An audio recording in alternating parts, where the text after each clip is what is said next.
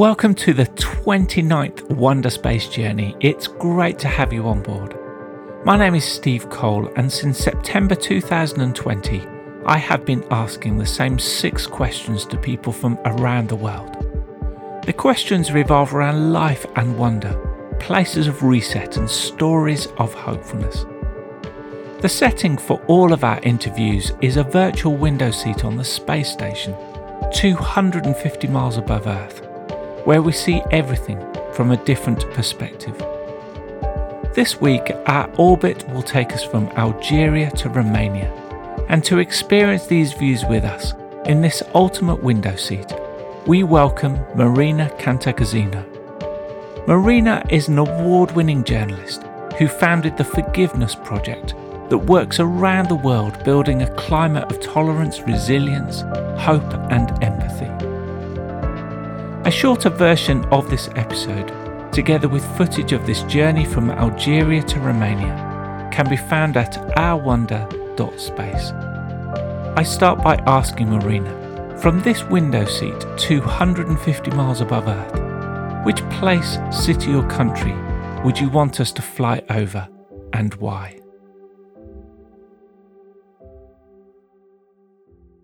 Well, I think I'd have to choose somewhere in Romania because my father, he was Romanian came to this country when he was 12, just before the Second World War. And I've been several times and I've always felt a connection with the place, even though, you know, I was born here and I'm very British.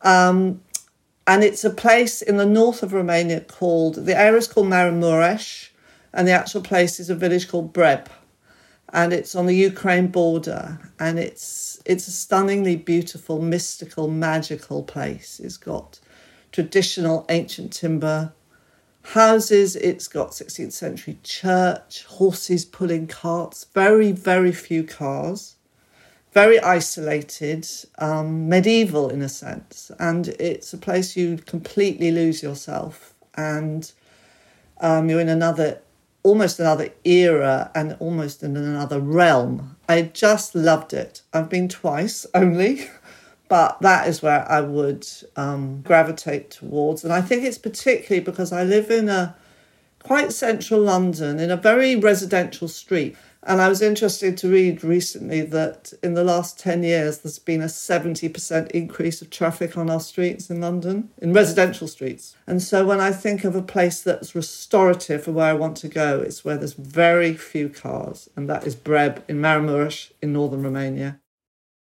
Marina, give us a glimpse into your life story so far, with an emphasis on what you are doing currently much of my life was spent um, as a freelance journalist, and then more latterly, um, the last 18 years, I've been the founder and for many years the director of a charity called the Forgiveness Project. Um, but I put it all back to uh, my childhood, actually, and I've often thought this. Um, I grew up in a very happy family, but I had a terminally ill brother. Um, who I always knew was going to die and who I was very close with. And he did die at 17 and I was 21. And I think that experience actually really made me the person I am and the person who who felt sort of strangely comfortable around pain and difficulty and difference and otherness. And the very first article I ever wrote, and it was in the days pre email when you just sent things in the post to editors. I sent it to the Guardian women's editor, and it was an article about being the sibling of a of a terminally ill brother and how that impacted on me. And the article was published, and I was very surprised. And basically, it gave me the confidence to think, oh, I could be a journalist. That's what did it, that article. And I then had many years as the main breadwinner, three children. I was did some amazing work for Oxfam, Red Cross, all sorts of articles that were just so interested, very much human stories based on people overcoming difficulties, a lot around illness and conflict. And I think it was that. I also wrote a book called Till Break of Day about London Lighthouse, which was a centre for HIV and AIDS. So I did a lot of work around AIDS. All this, I think, led to me starting the Forgiveness Project, um, which I founded in 2004. It was really um, a response to the Iraq War in 2003 um, I felt quite incensed by that. This, if you're not with us, you're against us attitude. I, I just didn't get it. And I wanted to find counter narratives. I wanted to find stories um, where people had been hurt or traumatized or suffered atrocity but not sought revenge. And so, as a very private project that I did with a friend who was a photographer, and we were doing this work as journalists at the time, working for Oxfam, Red Cross, etc., I said to him, why don't we just um, see what sort of stories we can find about forgiveness? It was and reconciliation, and where people had demonstrated empathy and compassion as opposed to wanting revenge and retaliation. And he agreed. And so for a year we spent collecting the stories, and then we're lucky to meet Anita Roddick, who was the sadly dead now, but was the founder of the Body Shop, and she saw the raw material of his photographs and my stories that I'd written up of the, all these people I'd met. And I should say there were victims and survivors and former perpetrators, people who'd transformed their aggression into a force for peace. And she was so moved, Anita Roddick was just so moved by these stories. Um, she funded it as an exhibition, which became the F Word exhibition, which was launched in, in 2004. And I thought my life would go back to journalism. I had absolutely no idea that this subject of forgiveness, which we approached in a very real and, and sort of gritty way, there was no way was anyone saying you must forgive, and if you don't forgive, your life will be depleted in some way. It was really people's difficult, complicated, um, experiences around just being determined to draw a line under the dogma of revenge. And people were overwhelmed. Well, rather, the interest was overwhelming. And I founded the charity as a result. Um, called it the Forgiveness Project. By then, I knew that forgiveness was a difficult subject, that people were inspired or affronted by it in equal measure. Um, but I also knew it was it was potentially transformative. And some of the people I met along the way from South Africa, from Northern Ireland, from America, from Europe, they were so inspiring, and their stories were so hopeful in a time of such despair, really, which hasn't changed. And I saw it as you know stories that heal, rehumanize, and and um, offer hope, as opposed to as an antidote to all the stories that we hear all the time, which are about division and antipathy and retaliation and insularity. So the Forgiveness Project, which is a charity, which is amazing that it still continues 18 years on. We work with real stories. Everything we do is around narrative. We work in prisons, we work in schools. I have developed a podcast called the F Word Podcast. We have exhibitions all around the world. Um, we put on online events now, mainly, of course, and have really tried to comment about aspects of political and personal life where people are quick to judge, quick to retaliate, quick to seek revenge, quick to cut people off because they don't meet your expectations. We like to change the discourse around that and offer tools through stories because we're not saying this is what you need to do A, B, C, D, E, F. We're saying consider this, read this story, watch this story, think how this might relate to your life. And, and what seems to happen is that people are inspired to act and think differently as a result. Where on earth is your place of reset or recharge? Most definitely Hampstead Ponds in London. I have been doing what they call wild swimming now for about 10 years. That means you swim at all weathers um, winter, summer. And I go there at least twice a week. And there's the women's pond, there's the men's pond, which obviously I don't go into, and there's the mixed pond. Um, and I'm also a member of the Winter Swimmers Club. And it is an incredible place to get to. I also have taken up cycling in since lockdown, and I absolutely love that. So it takes me about 20 minutes to cycle up there, and then I get very cold at the moment and go into the very, very cold water and just feel so energized and alive and with the trees, sky, quiet of the heath It is absolutely wonderful. I often go by myself. I also go with my husband a lot. And that is the place that I probably love most in London, anyway.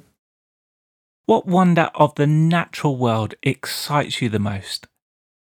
The wonder of the natural world that excites me the most is possibly a strange one, and I had to think long and hard about this because I'm a city person. I was born in the city and raised in the city and live in the city and will, I'm sure, die in the city. But the, the thing that most excites me is the heron, the bird. And this is because I discovered the heron at Hampstead Ponds. And I often talk about the heron. So if I've been, I'll come back and say, Oh, I saw the heron today. And of course, there's more than one heron, but in my mind's eye, there is there's a single heron in Hampstead Heath. and sometimes I'm lucky enough to see it.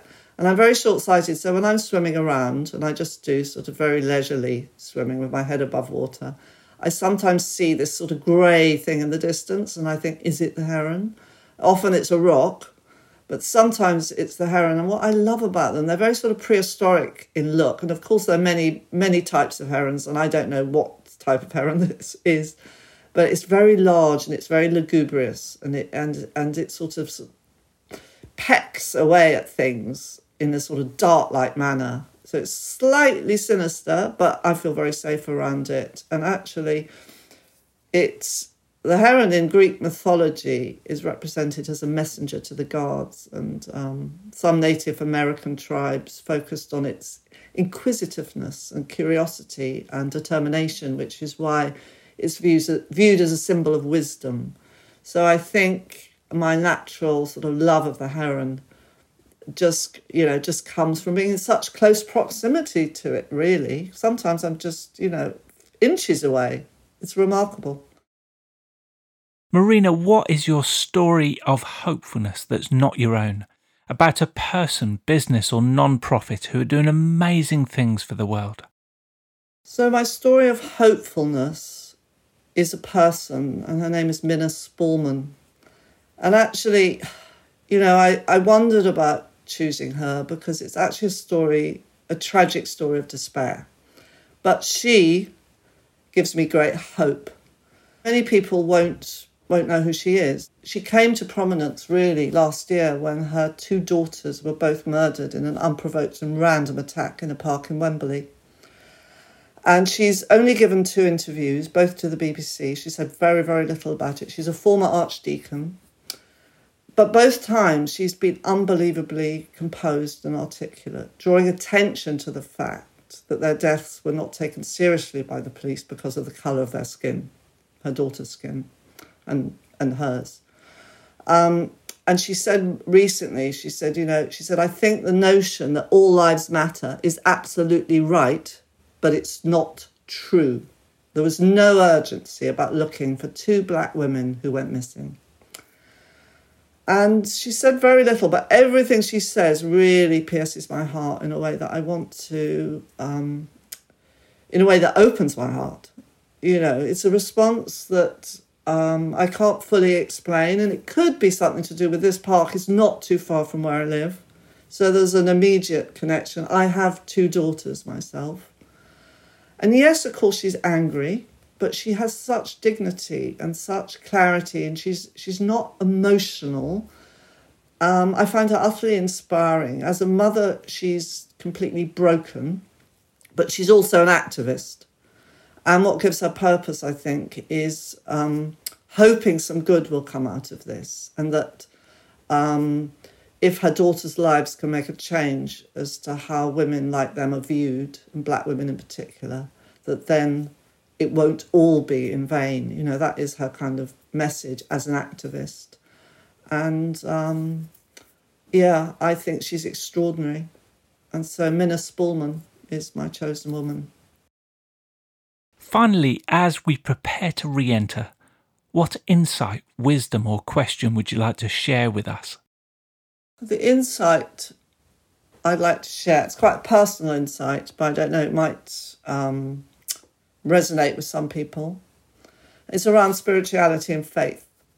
Um, so I've been a Buddhist for 30 years. Um, it's a form of Japanese Buddhism, Nichiren Buddhism, and it has a lay organization called Soka Gakkai, and I've been a member for years. But during lockdown, I relinquished my membership. That is not to say, um, in my mind, I relinquished, relinquished it. Um, it's not to say that I'm not still a Buddhist and I still meditate and I still believe in the philosophy, but I don't consider my, myself a member of an organization anymore because this particular Buddhism is very goal orientated and it's very set and very certain about this is the way to enlightenment, this is the way to change your karma. If you do these certain things, then this will happen. Very prescriptive. And then I got this book by Richard Rohr called Falling Upward. And he talks very much about the first and second half of your life, about what might be a container for the first half isn't necessarily right for the second half. And it really kind of spoke to me. And I just realized that I wanted to break free and be, uh, that I didn't know that everything I was told, this is how it is and this is how you will do that. I was just questioning everything. And I realized it wasn't working for me anymore to be contained in this organization within this particular religion. Because I think spirituality is all about change and growth, and I felt very stuck and very fixed in the way of viewing the world. So, and I understand that the rhetoric of certainty is safe um, because certain rules are easy to follow if they promise a bright future, but when those rules don't work for you anymore, and I suddenly realized I was so much happy embracing uncertainty and about acknowledging that I don't have everything figured out. And, and, and that that, in a way, was fueling my curiosity and fostering, I think, a more open mind. So I'm just really drawn to this idea of questioning as exploration and as a relief from certainty. And, um, and I have felt this kind of thrilling liberation as a result.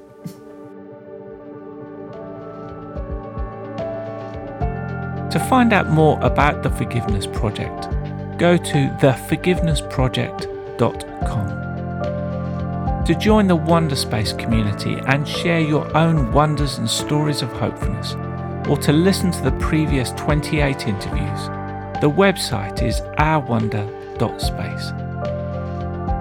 I want to thank Marina for joining us on this Wonderspace, and I hope you can join us next week for more wonders and stories of hopefulness.